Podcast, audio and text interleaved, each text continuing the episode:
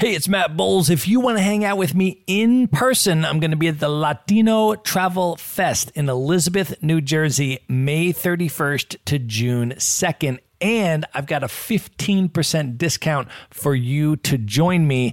Just go to themaverickshow.com slash Latino. That's L-A-T-I-N-O. There you're going to see your 15% discounted ticket. There are going to be multiple guests from the Maverick Show attending, so you'll be able to hang out with all of us in person. You do not need to be Latino in order to attend. Everyone is welcome. Again, get your discounted ticket at themaverickshow.com slash Latino. And as soon as you do, send me a DM on Instagram at Matt Bowles Maverick. Let me know that you're coming so that we can make plans to link up in person. And now, here's a clip of what's coming up on today's episode. In terms of travel seriously and its impact on my life, I think it's just been completely transformative. First of all, it changed me from being an introvert to someone who could confidently navigate different spaces. I don't care if I'm the only one who looks the way I do, but I'm open minded to interact with other people because I've learned throughout my journeys that we have a lot more in common than what makes us different travel just means a lot to me beyond the sun. It's a chance to be open. It's a chance to learn about lots of different people. It's a big chance to learn about myself and be like, okay, you might think you're an introvert, you might think you're very shy, but you can get out of that. You can break character. You can become a different person and become better for it.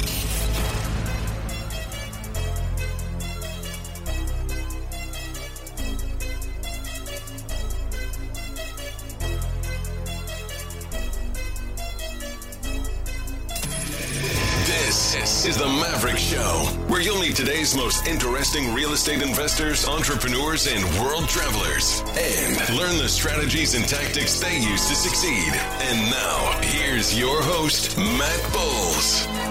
Hey, everybody, it's Matt Bowles. Welcome to the Maverick Show. My guest today is Dels Ogun. She is an international career coach, lawyer, and location independent entrepreneur. She helps high achievers pivot into financially rewarding and fulfilling careers that they love without risking their financial security, reputation, or starting from scratch. Dels' life, career, and business all revolve around world travel, which she credits for her transition from a retail employee making minimum wage to a multiple six figure international lawyer turned entrepreneur. After growing up between Nigeria and London, her decision to travel the world completely transformed her life and tripled her income in less than two years. Over the last decade, Dels has chosen long term bases in some of the world's most epic cities, ranging from Paris to Dubai to Medellin, Colombia. In 2019, she left her legal career entirely to become a tech entrepreneur and built a minimum viable product from scratch in just 10 weeks. Dels also runs the Career Game Changer one on one coaching program, and she has helped hundreds of ambitious people make boss moves to transform their lives and careers using her proprietary nine to five transition plan. Dels, welcome to the show. Thank you so much, Matt. It's nice to be here. I am so excited to have you here. Let's just set the context. We are not in person today, unfortunately, doing this interview, and we're not even on the same continent. I am based in Washington, D.C., recording this right now in the U.S. And where are you? I am in London recording. awesome. Well, I know that you grew up partially in London and you also grew up partially in Nigeria. And I would love to just go way back and sort of start from the beginning and ask you about your upbringing, eh, you know, in London, in Nigeria, how that impacted your identity and really how ultimately your passion and desire to travel came about. Sure. So I was born in England, actually. My parents had lived in England for, I don't know, probably about 10 or so years before I was born. And shortly after that, my dad got a great opportunity to move to Nigeria and set up like a branch of a bank he was working with in London. So I like to say that about seven months or so after I was born, I was shipped back to Nigeria. so a lot of my formative years was spent being shuttled between London and Lagos in particular, which is where we lived. And I, I really loved that. I looked forward to my summers in England and I was very, very happy to run back to the sun when it was winter time. So I like to say that from about the ages of, you know, from when I was born pretty much until I was around 12, 13, my life was pretty much spent shuffling between the two countries. So I'd go to school in Nigeria and then summer holidays, winter holidays, I would be back in England.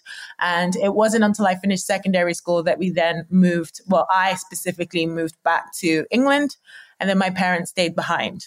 So in terms of my love for travel, I've always been that super nerdy, adventurous kid. I loved reading because I was an only child.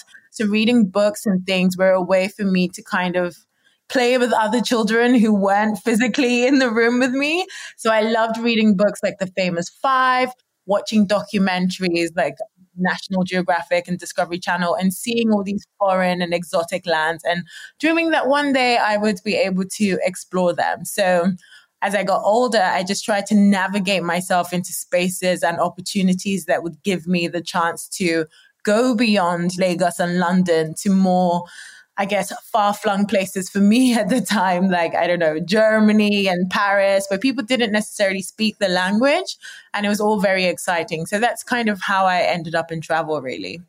That's amazing. Well, I went to Nigeria for my first time last year in 2019. I spent about a month in Lagos. I spent about three months in West Africa total. I went to Ghana and Senegal and the Ivory Coast and Nigeria. But Lagos was really the the center of that trip for me. It was really the one place that I wanted to go the most when I was planning the trip.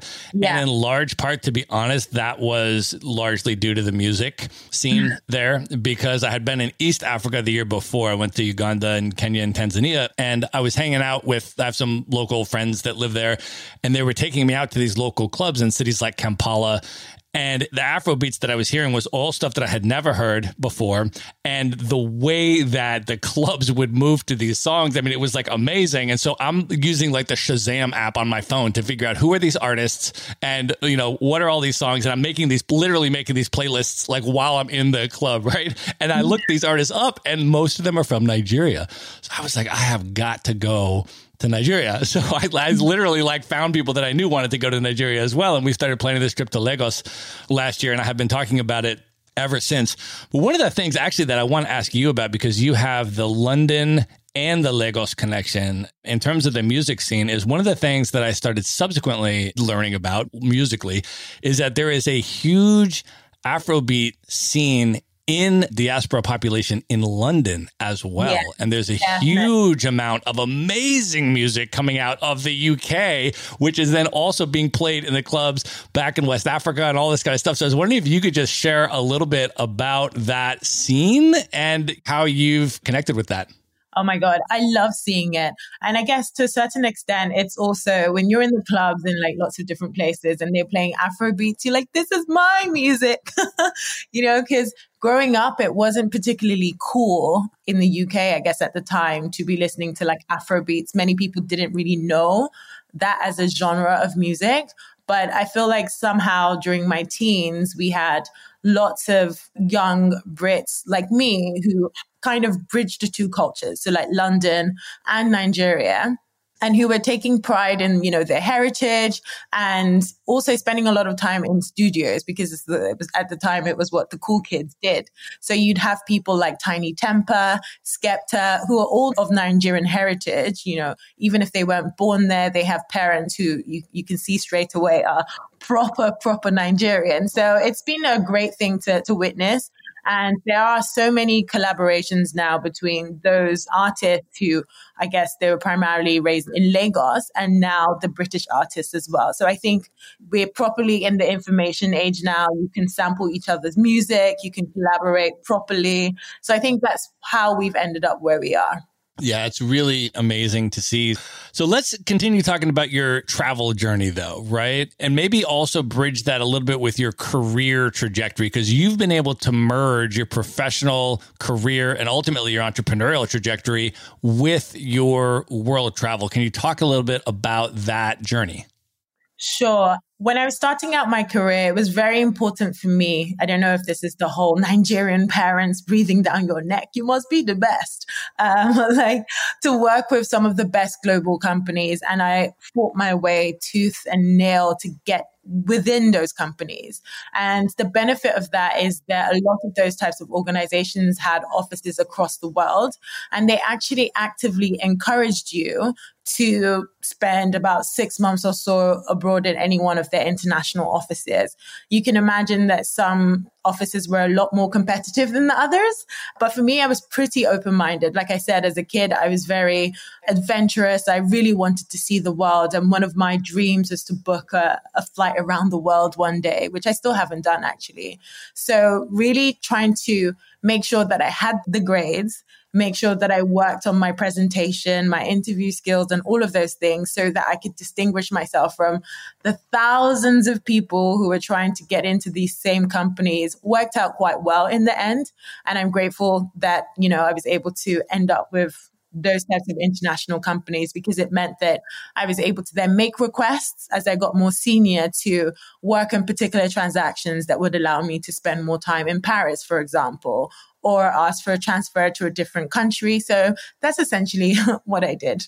And then what was your travel trajectory like when you started to leave London and then it just seems you kind of continued to pick up steam and then you had more control over the places you were choosing to live and you got more location independence in your life. Can you talk a little bit about that journey and how this the start of your living abroad and traveling, you know, how that sort of just snowballed for you and what the career development was like as you went further along that path? Sure. I think picking up steam is really the right way to describe it because there was a time when I felt like I traveled a lot, but it actually wasn't the case. You know, this was before I actually landed my proper big law position. I would go to Spain all the time as a broke, you know, university student with I don't know, less than 100 pounds in my pocket, and I would still somehow manage to have a good time.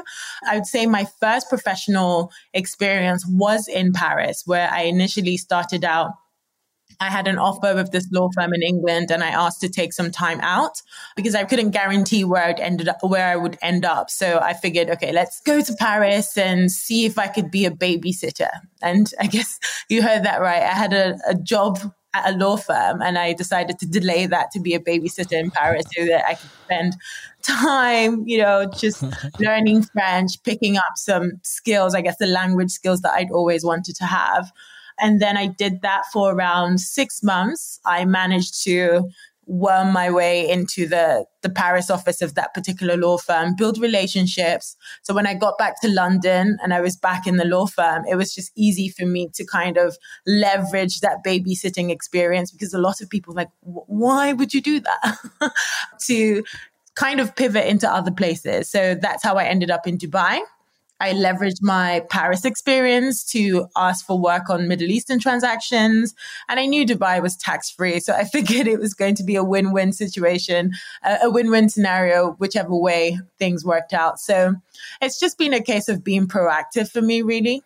And then how did you eventually decide that you wanted to make an entrepreneurial transition? Because I feel like there's a lot of people that may enjoy travel, they may appreciate travel, they may appreciate living abroad, but they are much more comfortable staying at a job with a salary and a paycheck and they know that they're not entrepreneurs. So for you, what were the entrepreneurial tendencies and then how did you ultimately know that you wanted to leave the corporate world and do your own thing?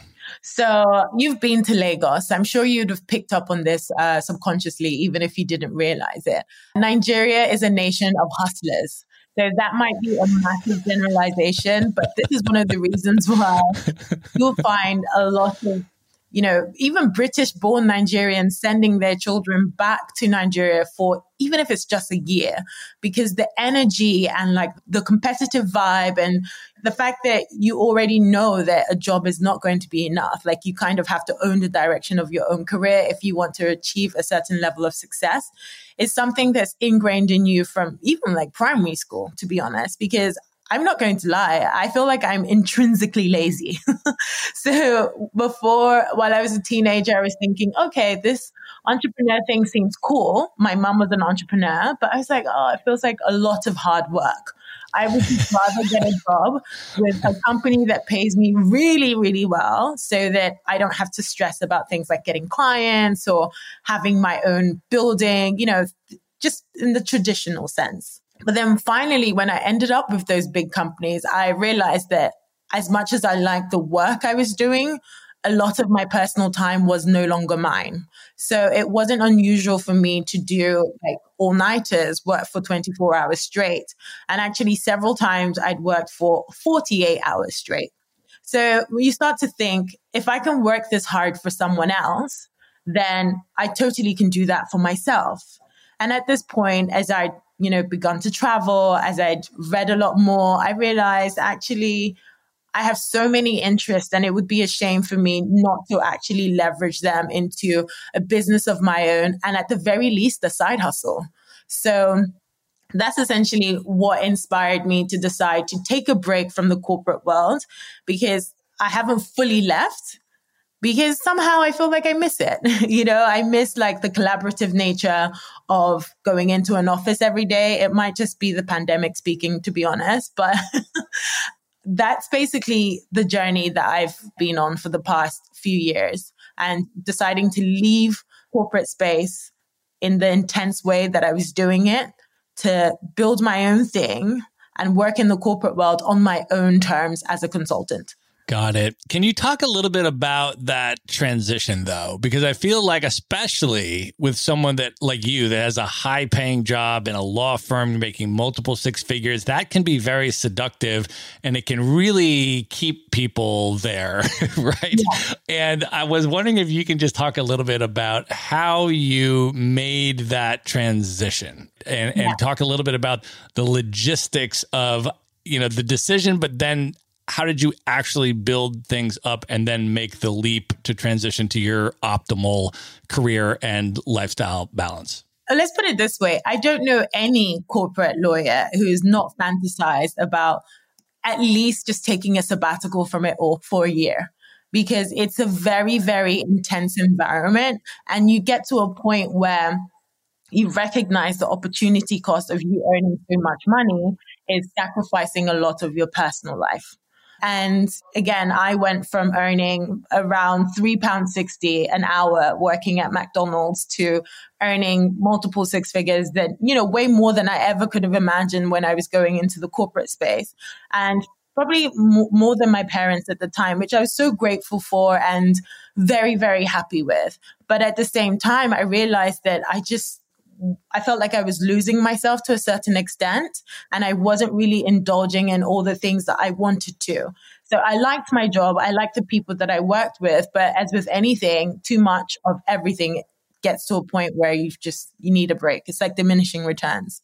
So as I got more senior, I realized, okay, like this money is great. It's hitting your account every month, but I barely have time to spend it. And I know that this sounds like a proper first world problem, but it really was. And personally, almost like dating was impossible because I pretty much lived in the office. So I figured it's now or never. So I decided, I think about three years into it to start actively doing something about it rather than being one of those people who complained and moaned about things and dreamt about Fridays every every Monday, I started putting money aside as my emergency fund and also building up a fund that you know some people in the law firm call the FU fund.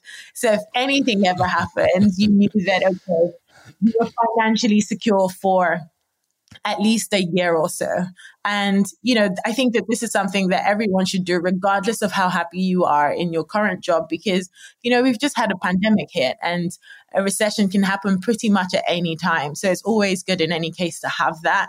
But something that helped me the most was really working on my mindset actively because it got to a point where it felt like I was just over analyzing, overthinking everything and I wasn't actually being brave enough to, to make that leap.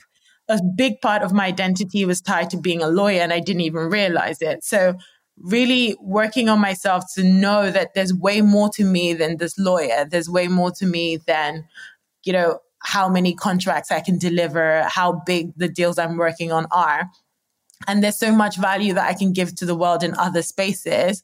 Just kind of working on that mentality really, really helped. And taking the focus away from the things that could go wrong to what I had to gain and what could go right made the prospect of leaving law a lot more exciting. So it was a slow process, but I finally ended up there. Well, I wanted to ask you in terms of your particular story, then, once you had your mindset correct, what was your process for building up on the side? And then when did you ultimately know that you were at the right place and make the leap? Like, how did the actual leap and transition occur for you? So I had a whole number of interests. I've always been very big into tech and learning about that space, even though I had no desire to be a coder or anything like that also very interested in, in e-commerce. And I find, you know, entrepreneurs like you and lots of other people in that space very inspiring. As I mentioned when I was younger, I was terrified about the prospect of not having a safety net and being the one that built a company and doing everything on my own. You know, that was the naive perspective I had at the time. Um, so I decided, okay, let's move beyond the theory and the analysis paralysis and try and look for some examples of people that I could kind of follow their lead you know, and move slowly. So even before I left the law firm, I had been dipping my toes into like e-commerce. And I actually made a trip to China to meet with some companies that I was planning on doing a whole drop shipping enterprise with. And I just found that even just doing that, like merely taking steps, even though I hadn't fully decided that I was going to leave or this was a particular business venture that I was going to pursue, just was really invigorating. And I was able to look forward to like my salary every month, not just from the perspective of money hitting my account, but money that I could use to invest into this future business, money that I could use to invest into myself. And I basically followed this process for around six months. And I felt like the more action I was taking, the clearer my path was becoming. And essentially, that's where I finally ended up deciding to turn one of my travel based ideas into a business by learning how to code, not because I wanted to develop the app itself, but just because I wanted to understand the tech space at the same time as I was building this potential technology business. I feel like there's a lot of people this year, especially, right? In the pandemic experience, especially, who are really starting to think about life transitions, right? For any number of reasons. There's more time to reflect that you're not entirely happy with your job in your life, or maybe there's a realization of how precarious your current job may be, you know, in the context of the pandemic and everything else. And I think a lot of people are really starting to rethink their life direction right now. So, what tips? Dels, do you have for folks right now in terms of thinking about the mindset and developing the confidence that they need to reinvent themselves? What should their mindset be to start approaching that process? I think the first step is it's it's different for everyone, but in my experience what I found is being curious about yourself really really helps because a lot of us go through each day in autopilot especially people who work in corporate. It's, you know, the nine to five grind. You wake up, get up, go to the train station, get on the tube, get to work, sit at your desk, work for hours, go home, and then the cycle repeats. And sometimes you feel this nagging urge to do something different, but you don't know what that is and it just feels like an irritation. And sometimes people are like, okay, I must get off social media because maybe I'm comparing myself to other people. And I think that if that works for you, then certainly do that. But if you're going to shut off all the noise, I think to a certain extent, you shouldn't completely shut off the noise in your head because behind that noise is a lot of wisdom. And I know that that was certainly the case for me because I just had all of these ideas and I felt like I was getting overwhelmed. I felt like I was being ungrateful by wanting to leave you know, a great opportunity that I'd worked so hard for. And I knew that many people would want to be in that position. But once I decided to be curious about myself and really explore what it is I wanted, why I was feeling the way that I was, and what that could mean if I basically took the leap. And yes, you know, it is scary. It is scary to leave your comfort zone, but there's usually something better on the other side. And even if things don't work out the way that you expect it to, it's always going to be a learning experience. And I say this as someone who is still consulting and working with some of, you know, the best law firms and banks in the world. And now you find that a lot of the leaders there say that for them, it's a lot more exciting to hire and work with people who have lived other experiences than just a traditional linear career path. And, you know, this is why I say to people, especially in the corporate space, like if you are feeling uncertain right now, this is the time to take a moment and really go back into yourself and try and cut through the noise and figure out what it is that your heart is really telling you to do. And then slowly but surely, the path will illuminate itself. One of the things that you talk about a lot, Dels, is the concept of recession proofing your career, which really what you mean by that is recession proofing yourself. And I'm wondering if you can talk a little bit about what that means and how to do that. So, recession proofing is something that I learned 10 years ago when I was graduating um, in the middle of the last Great Recession. And gosh, did I just date myself? anyway, and the point is just, again, not just relying on a particular job because you know, a lot of the time when the economy is going through a downturn, people lose their jobs. And it doesn't necessarily mean that they weren't good at their jobs. It's usually just economics, you know, and the demands of the shareholders and making sure that those companies still remain profitable. But I found that many people say if they've worked in a job for a while, just get a bit lax in those roles without thinking of the worst case scenarios and how they could prepare. And recession proofing is basically a concept that says that you have to continuously work on your career and your personal development, regardless of the state of the market, whether it's good and whether it's bad. And one of the best ways to do that is to constantly work on upskilling yourself. And this could be, you know, learning a new skill, especially right now, you know, online courses are such a big deal. And there's so many ways that you can improve your value and your offering by learning new things. But then beyond that as well, again, it's also a process of working on your mindset as well. So if you're the type of person who finds that when the market is down, you get flustered and nervous and really concerned about whether you have a job tomorrow, if you're working on your mindset and being in the flow and just being calm, then it allows you to see that, okay, even if everything is going to shit, there's always opportunities. And if you have been prepared, by upskilling, for example, you will be recession proof because it will be easier for you to either pivot into a new industry where you can bring along your transferable skills or you can set up your own gig and finally have that financial freedom and independence that perhaps you've always wanted. I think one of the other concepts that you talk about that dovetails with that is personal brand building. Yeah. And can you talk a little bit about personal brand building and your tips for why that's important and how to do it effectively. So, in my experience, personal branding is very, very important. It's one of the ways that you can distinguish yourself from other people in a very, very competitive market. So, whether that's, you know, as an employee or even as a business owner, because there is a lot of duplicity in the service offerings in you know people's cvs for example people's resumes. I mean on the face of it a lawyer is a lawyer right? So what makes ivy league graduate different from the other graduate? It's just you know beyond the the resume beyond the deals it's actually who that person is how they present themselves and what they are bringing to the table that could be an unusual asset to the company. So a core part of personal branding for me is really again knowing yourself knowing what you want to do and taking ownership of that.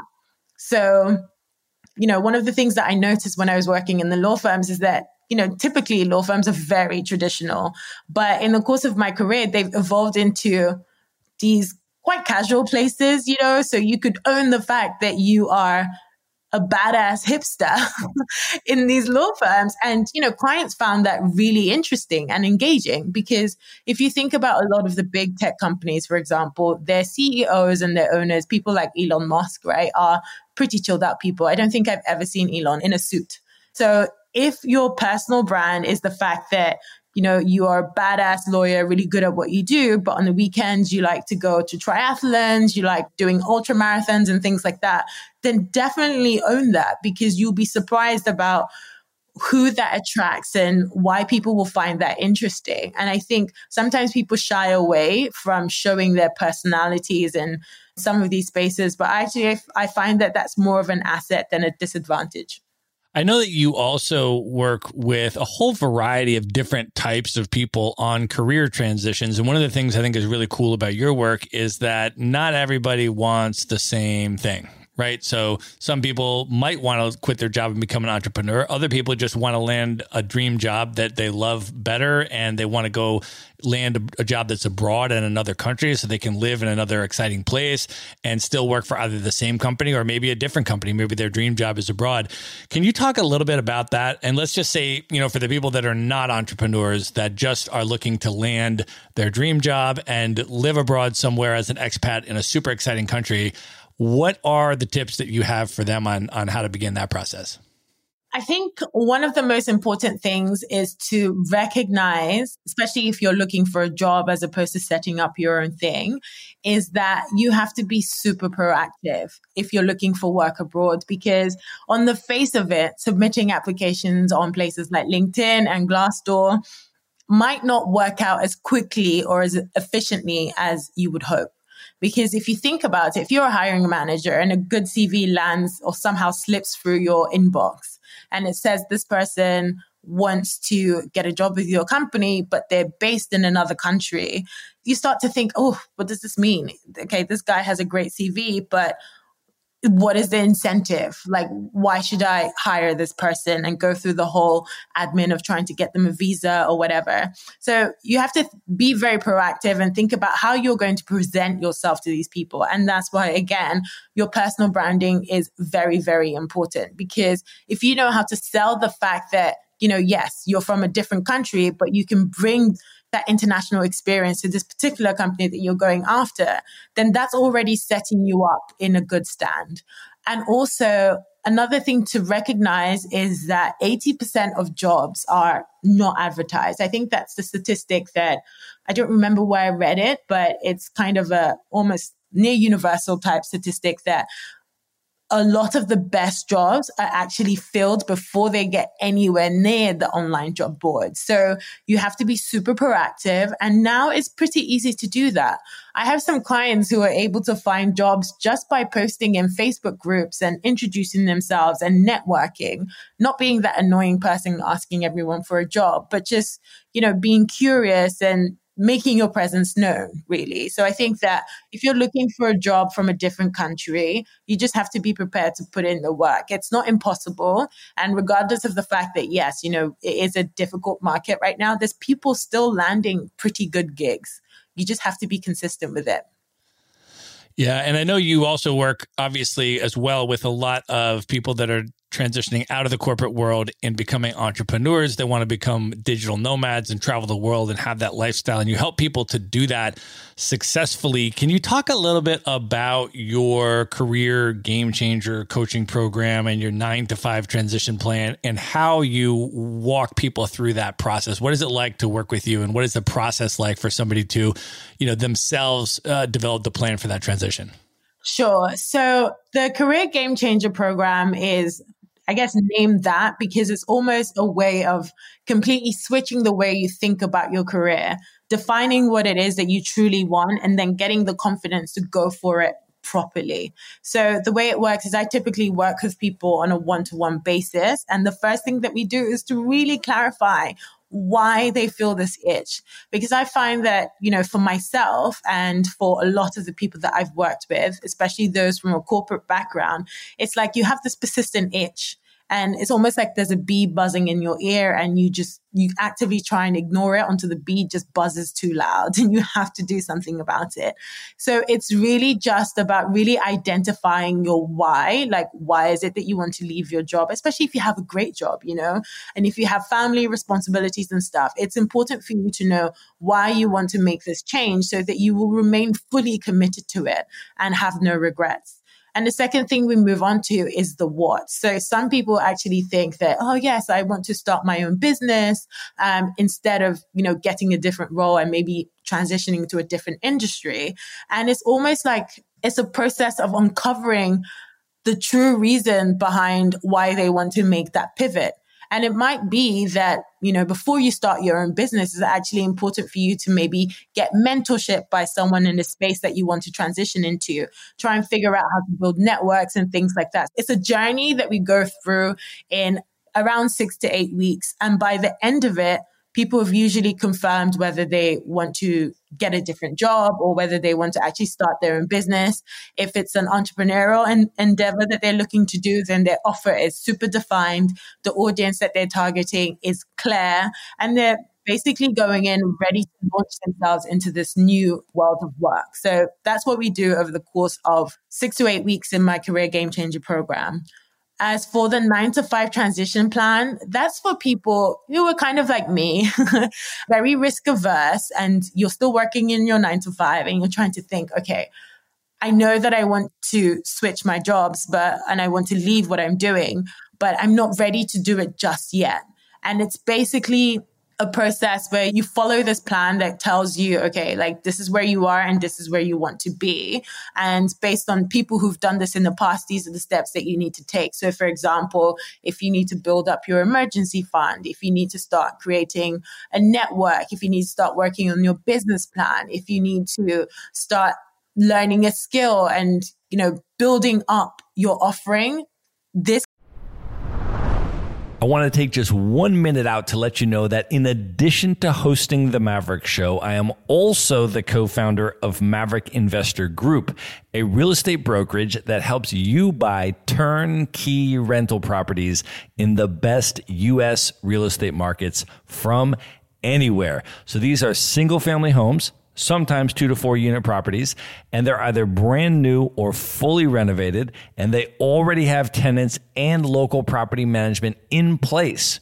So you get all the benefits of owning the deeded real estate, the physical house, the hard asset without the headaches of being the landlord or the rehabber or needing to live near the property.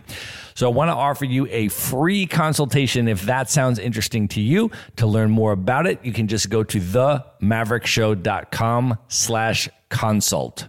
And now back to the episode kind of takes you through the journey from step one to ultimately where you want to be.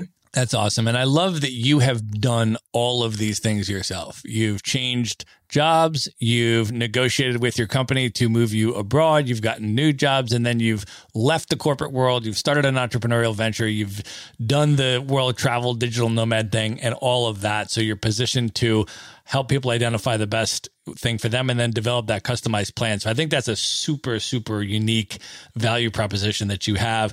I want to ask you also more just about your travel experiences, right? That was your passion, that was your love, and you continued to make these career moves personally to give you more and more freedom to be able to go and have more control over where you travel, when you travel, how long you stay, and where you go.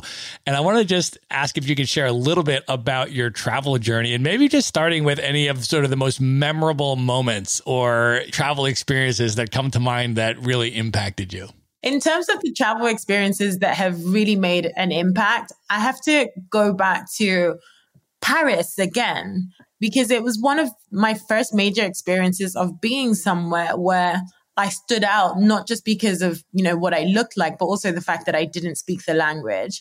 And I had gone to Paris, you know, with so many warnings from people about how unfriendly French people were and, you know, all of these stereotypes and how I would find it difficult.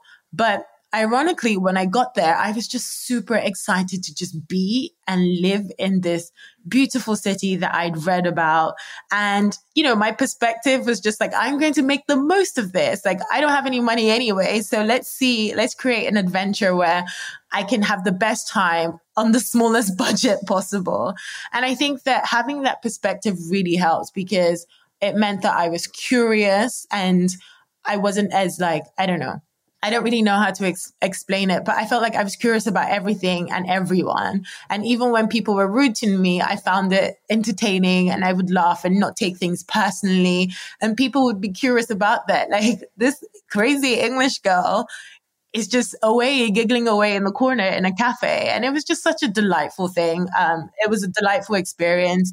It was one of the first places that I experienced like secondhand vintage shoppings because like in Nigeria, that's not really a thing. And even if it is, it's very much about you're buying secondhand clothes, as they call it, or vin- you know, we, we don't say vintage clothes in Lagos, but you're buying secondhand clothes typically because you can't really afford something else. And quite frankly, when I lived in Paris, I couldn't afford to splurge, you know, on the Champs Elysees. So I discovered like the Marais and vintage shops, the joy of finding Gucci belts for five euros that are from like the 1960s, and just you know, like just being open minded. It was just such an adventure. And I, I really, really enjoyed it. And now when people say to me, oh, like French people are so rude, I'm like, yeah, they are rude. But at the same time, they're really funny and they're really nice. I had a great experience when I lived there.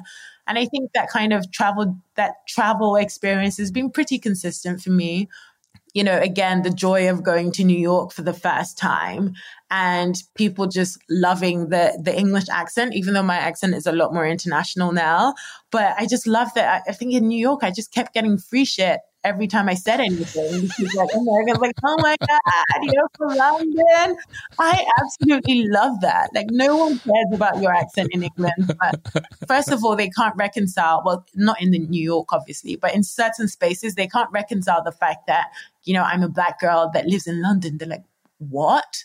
I'm referring to places like, I don't know, very random villages and stuff, maybe in Indonesia, where people have asked me, oh, where are you from? And then I, I, I deliberately mess with them by saying, oh, I'm from London. Like, what? But you're black. I'm like, yeah. That's amazing. I want to actually use that as a transition because you have actually put out some really good content on your YouTube channel about traveling while black. And I want to ask you if you can share any tips for Black travelers in particular who are maybe at the earlier stage of their world travel journey? Yeah, I think things have changed a lot now in relation to Black people being a lot more open to travel. I think, first of all, we probably have always been inclined to travel, but you've been worried about how people would perceive you whether people were racist and whether people would be mean because of the color of your skin. And that is certainly the case in many destinations. However, in my experience, I have had more really good experiences than bad ones. So my main piece of advice to someone who a black person who's traveling maybe for the first time or is doing solo travel for the first time and is worried about having to navigate those type of concerns alone is to recognize that you know, a lot of the time people are just curious and that's okay. You do have to be careful about your safety in certain places. But, you know, on the whole, if you research your destinations, you should go for it and just not be worried about what other people will think. If people are staring at you, then, you know, it's probably because they haven't seen that many black people. Because again, if you had a white guy on his own go to the village where I was from, where my family are from in Nigeria, they would get scared at and you'd have lots of kids running after them and like wanting to touch them, which is the experience I had in Argentina. It's the experience I've had in Bali. In fact, in, in Bali on the rice terraces one morning, like this family made me sign an autograph or something. I don't know who they thought I was, but I signed it with flair and the kid was absolutely delighted. So I think there's more of those types of those types of experiences than the negative ones. I have had, you know, those situations where certain parts of Spain, for example, Italy, people assume that you're a prostitute. And this is where I say that it's very, very important to research where you're going. And there are some places where, especially if you're traveling alone, don't even bother going as a solo female black traveler because pretty much you are going to be harassed and it's just not worth it. So I think researching your destinations is very important, being open minded, not taking things too personally and just realizing that people are curious and actually sometimes just realizing that people are rude because it's part of the culture and not necessarily because of you. I know that that happened to me. Yeah. So the first time I went to Prague, for example, the first day I kept going into restaurants and asking for a reservation because I went to I went to Prague on a business trip, so I was alone until my meeting. So I figured I'd go for lunch. And every restaurant I walked up to, like the waiters were so rude, they just ignored me. And I was really upset. So I, I re- remember Googling at the time, like, people in Prague racist. And one of the first things that came up was that you know, it's not really about racism. Most of the time they're not. It's just more a relic of communism where you didn't really have much of a choice in your restaurant. So the concept of customer service was not a thing. If you have a shit experience in one restaurant, you go next door, you have a shit experience. You still have to eat. So they don't really bother that much about being overly friendly or the whole American, hi, welcome. Like, no. But ironically, that's also the same country where I had one of the best travel experiences ever because I love doing like walking tours. And I think that evening I did an evening tour and I spoke to our tour guide and I said, Hey, like I had this experience today that made me feel really bad. You know, like I kept going to restaurants, people would ignore me or just be very gruff when they were speaking to me. And she repeated the same thing I'd read on an article. She said, Look, you have to realize that the older generation have had a very, very difficult time. So if you were born in Prague and you lived in the same house over the past hundred years, I think you would have been part of five different countries. So they've had a very tough life and the whole tourism and, you know, young, excited travelers is still an unusual thing. So they're not as chirpy as we're used to seeing. And I think that that was a big education moment for me because I realized that, look, you can't take everything personally. You also have to be very open minded and recognize that people's experiences are probably going to be significantly different from where you're coming from. So, Dels, at this point in your life, reflecting back on all of it, your entire life of travel, the good, the bad, all of the new experiences, everything, how would you sort of summarize how travel overall has impacted you. Why do you choose to travel? What does travel mean to you? Travel, first of all, for me means an opportunity to get back in the sun. so, like my favorite things that my dad would always say is just like, you really could not pay that man to come back to England in the winter he absolutely hated the winter. And I'm, I'm the same. I feel like, yes, I'm a product of two different countries, but I'm very much a tropical girl. So I take every opportunity that I can to travel. So you can imagine right now being in London on a cold gray day is a bit of a challenge, but I'm grateful to be here. That said, in terms of travel seriously and its impact on my life, I think it's just been completely transformative. I was the only child, the like super nerd, the the girl who always dreamt of traveling and exploring the world, but didn't get to do that until a little bit later. And I think that I learned a lot about myself when I began my travel adventures.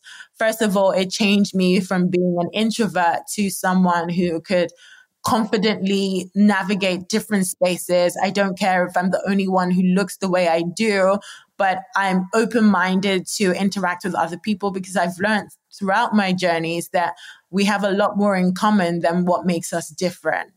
And one of my favorite things about living in the Middle East, especially a country like um, a city like Dubai, that, you know, I think about 90% of the population is expat, is just that you are exposed to lots of different cultures like every single day. Initially, I thought that went without saying because I'm a Londoner, but there's nothing like living in a place where the locals are the minority to broaden your horizon and also introduce you to so many things that I never would have done if I had lived in London. So, for example, when I lived here, if you ever asked me to go camping on the weekend, I'd look at you like you were crazy because that meant being in a tent being in somewhere that was muddy and possibly rainy. And I just like, no, I was a proper city girl when I lived in London.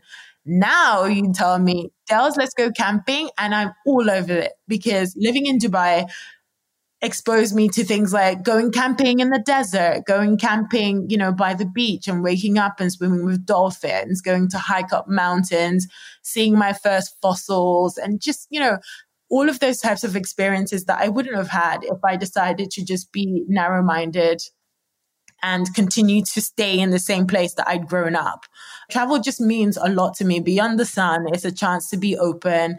It's a chance to learn about lots of different people. It's a big chance to learn about myself and be like, okay, you might think you're an introvert. You might think you're very shy, but you can get out of that. You can break character. You can become a different person and become better for it. That's awesome. I want to ask you one more question before we move into the lightning round. And I just want to ask it's more of a tactical question, I think, as an entrepreneur in terms of how you optimize your productivity. What does your day structure look like? Do you have morning routines? All of that. And also, along with that, I want to ask how you manage stress as an entrepreneur because everybody that's an entrepreneur knows that that entrepreneurial roller coaster goes up and boy, does it go down. And I want to just ask you your techniques for how you manage and mitigate stress as an entrepreneur.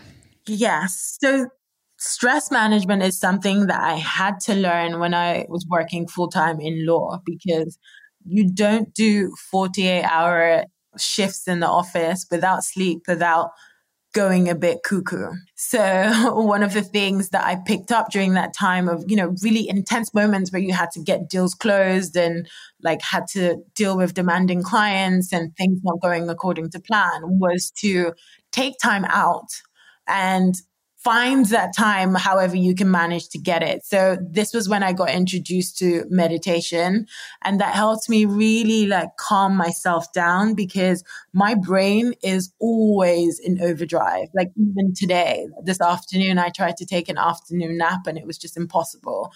And meditation allowed me to kind of get to a place where I accepted that because it's like you're sitting with those thoughts and you're looking at them and it's almost like I can figure out what to prioritize just by looking at them.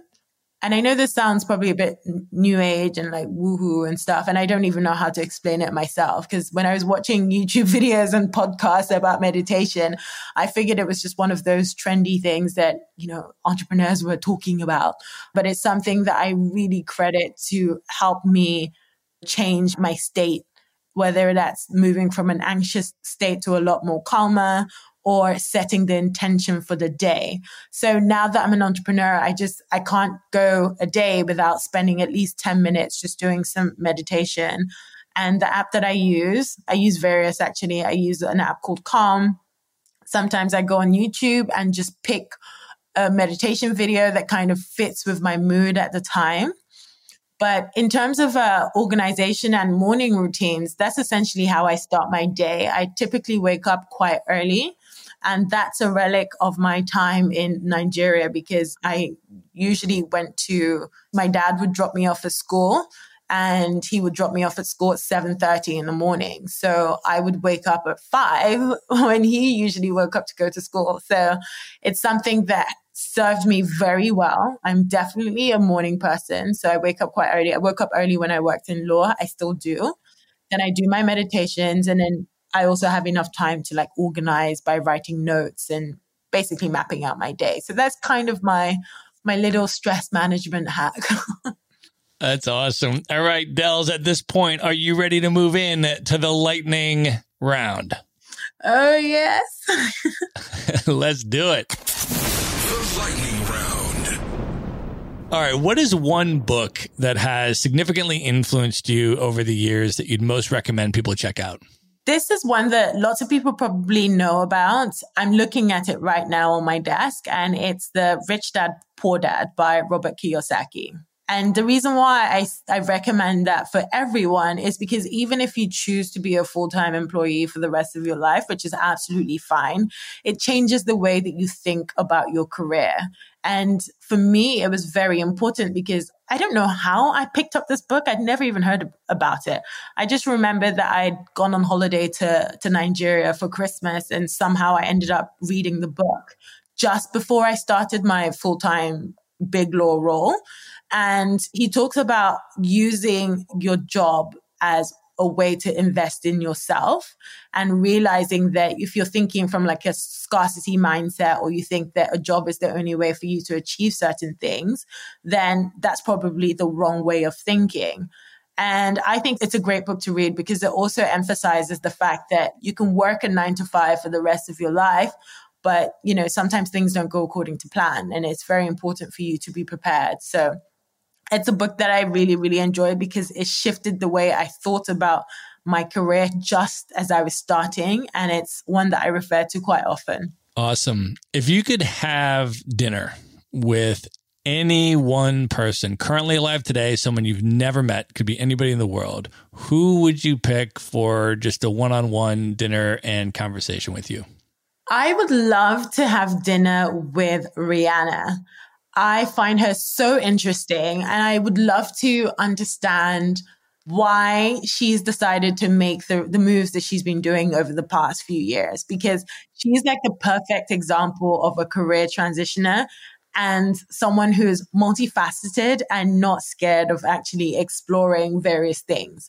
So obviously we know her as like the musician, but look at what she's done for the world of beauty, for lingerie. And I would just love to pick her brains and just understand the thought process behind it because it's been really, really inspiring to watch. And she's around my age as well. And also, I think one key question I'd like to ask her is whether she has any feeling of conflict between her identity as a musician and now as an entrepreneur because imposter syndrome is real even for the most successful people and i'd love to understand how she deals with that i love that that's awesome all right Dels, of all the places that you have been in the world at this point in your life what are your top three favorite travel destinations that you would most recommend people check out well, number one is Brazil. I yes. and Rio in particular because it just reminds me of Lagos, the chaos, the people, the energy, the good vibes. And obviously, as you know, because of the slave trade, there's so many people who can trace their heritage back to West Africa, Lagos in particular, and the part of Nigeria where I grew up, we had a lot of, you know, returned Portuguese slaves. So for me, the first time I went to Brazil, it was just, it was amazing. People were so nice. And just also, it was the first place that I went that I met people who had never been to Nigeria but could speak my language. So that was like mind blowing. Wow. Yeah. Like last I went to Rio Carnival last year and it was just the icing on the cake because one of the floats was celebrating the god of my surname, which is Ogun. And it was incredible, you know, to hear people singing in my language, like what, 17 hours away from where that language actually originated from was just absolutely like, I, I just can't explain how much I enjoyed it. So Brazil is definitely one of my number one destinations. I also really like uh, Cuba for pretty similar reasons as well. I love to dance. I love the energy of the people. And again, like no surprise, number three is Colombia. Again, pretty much the same reasons. And um, Colombia was a massive learning experience for me because it was where I really dove into entrepreneurship and where I met the friend that introduced both of us, which is Katie and also just being around people who've been through so much, who don't really have a lot, but are still very like positive and grateful and welcoming to tourists. They completely beat every single stereotype I had about Colombia. And, you know, they've thrown that out of the water and I really can't wait to go back. So I definitely recommend those top three countries. That's amazing. And yes, by the way, big shout out to Katie for introducing us. She and I had a whole bunch of epic travel adventures together as well. We took the Trans Siberian Railway across Russia from Moscow into Ulaanbaatar, Mongolia on like a two week trip and uh, then went through the Gobi Desert on camels and all this kind of stuff in Mongolia. I mean, we had some wild travel adventures. And then when I was in Dubai later that year, she's like, You've got to meet Dels. And so she put us in touch and all that. So big shout out to Katie for that connect for sure. Shout out to Katie. yes, shout out to Katie. But I totally agree with your picks. For me, I always tell people uh, South America, Brazil is definitely my number number one, and Colombia is my number two right uh-huh, after that. Great. Yeah, totally agreed with that. Great recommendations. All right, Dels, what are your top three bucket list destinations, places you've never been that are the highest on your list you most want to go?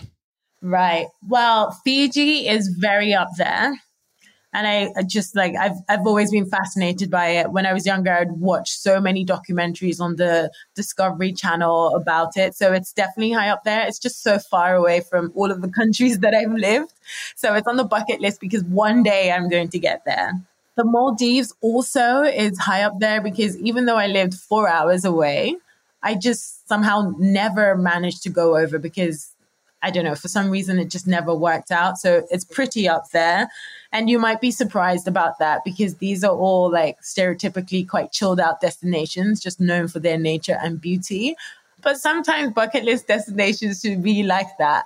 Like I have this fantasy of just chilling out in a beautiful Maldives villa and watching one of those outdoor cinema type situations where the cinema is actually in the water. I don't know if you've seen any of those on Instagram, but they look definitely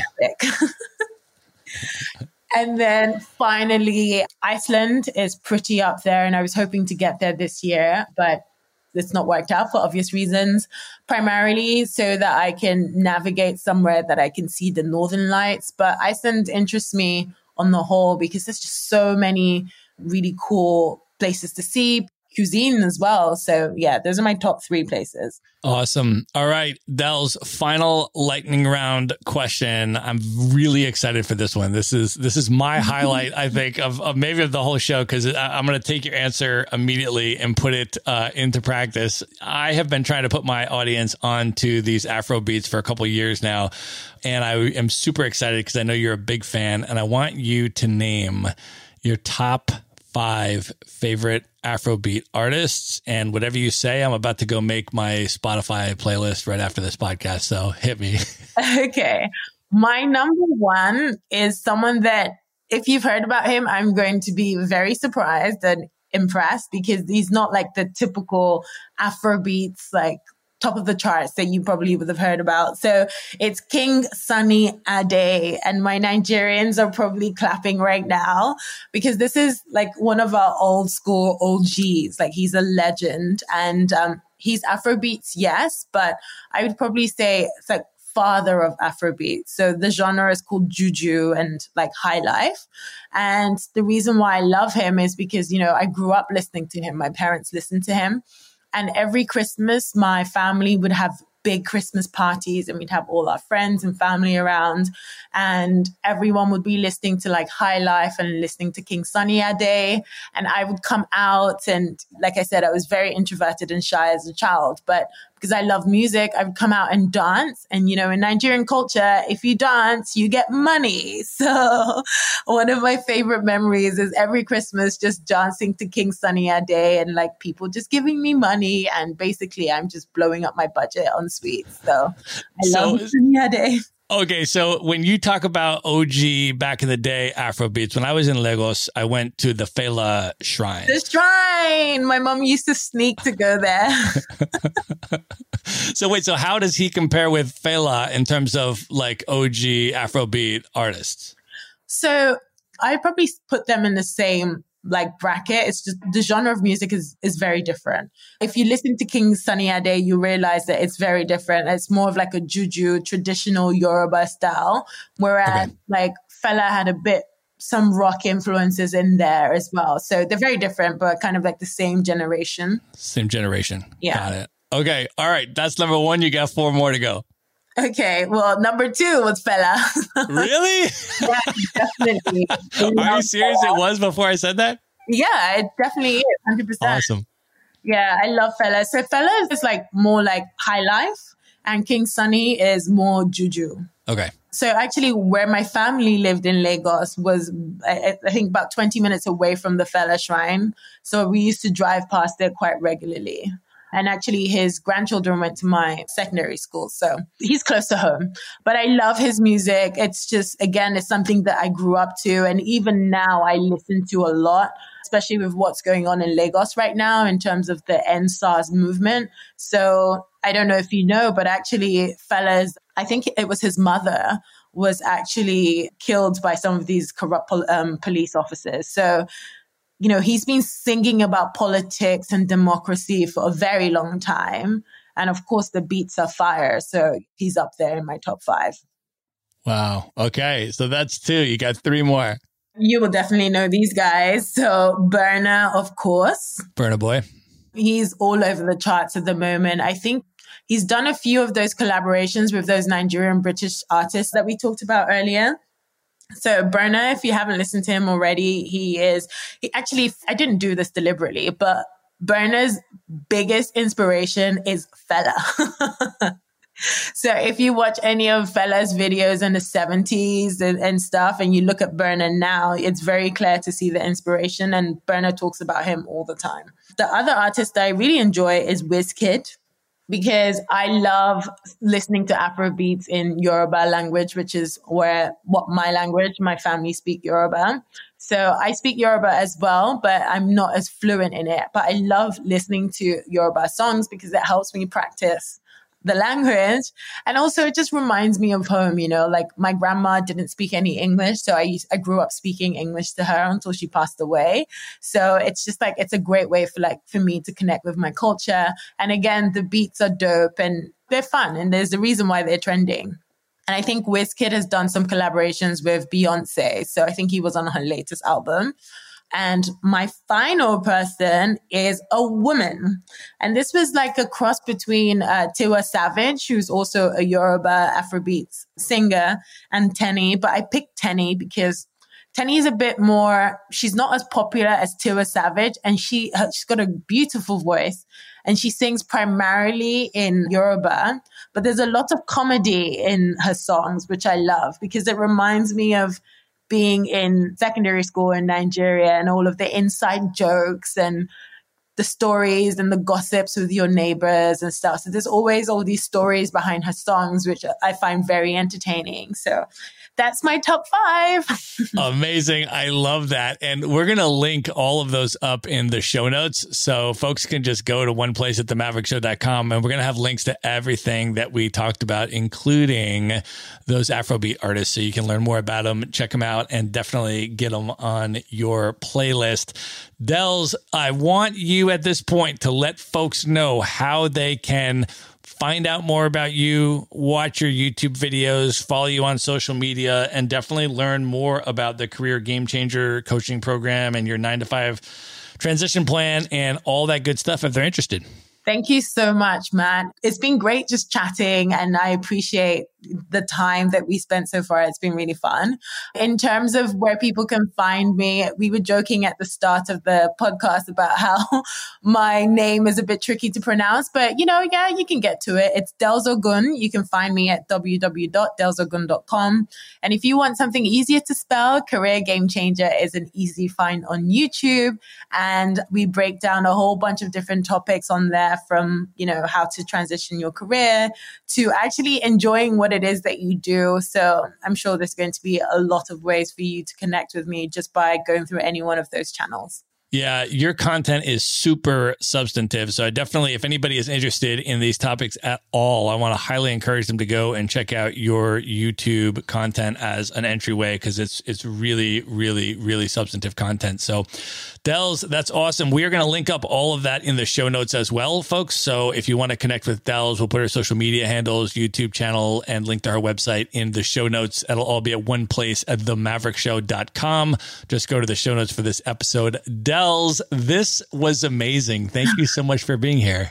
Thank you so much for having me. I had a really good time. Thanks, Matt. All right. Good night, everybody. Be sure to visit the show notes page at themaverickshow.com for direct links to all the books, people, and resources mentioned in this episode. You'll find all that and much more at themaverickshow.com. Learn how Maverick Investor Group can help you buy cash flowing rental properties in the best U.S. real estate markets, regardless of where you live. Schedule a free phone consult today at themaverickshow.com slash consult. Now you can buy rental properties with tenants and local property management in place so you don't have to be a landlord or a rehabber. To get your questions answered and discuss how Maverick Investor Group can help you meet your real estate investing goals, schedule your free phone consult today at themaverickshow.com forward slash consult. If you like podcasts, you will love audiobooks, and you can get your first one for free at themaverickshow.com slash audiobook. Whether you want the latest best-selling novels or books on investing, business, or travel, try your first audiobook for free at themaverickshow.com forward slash audiobook.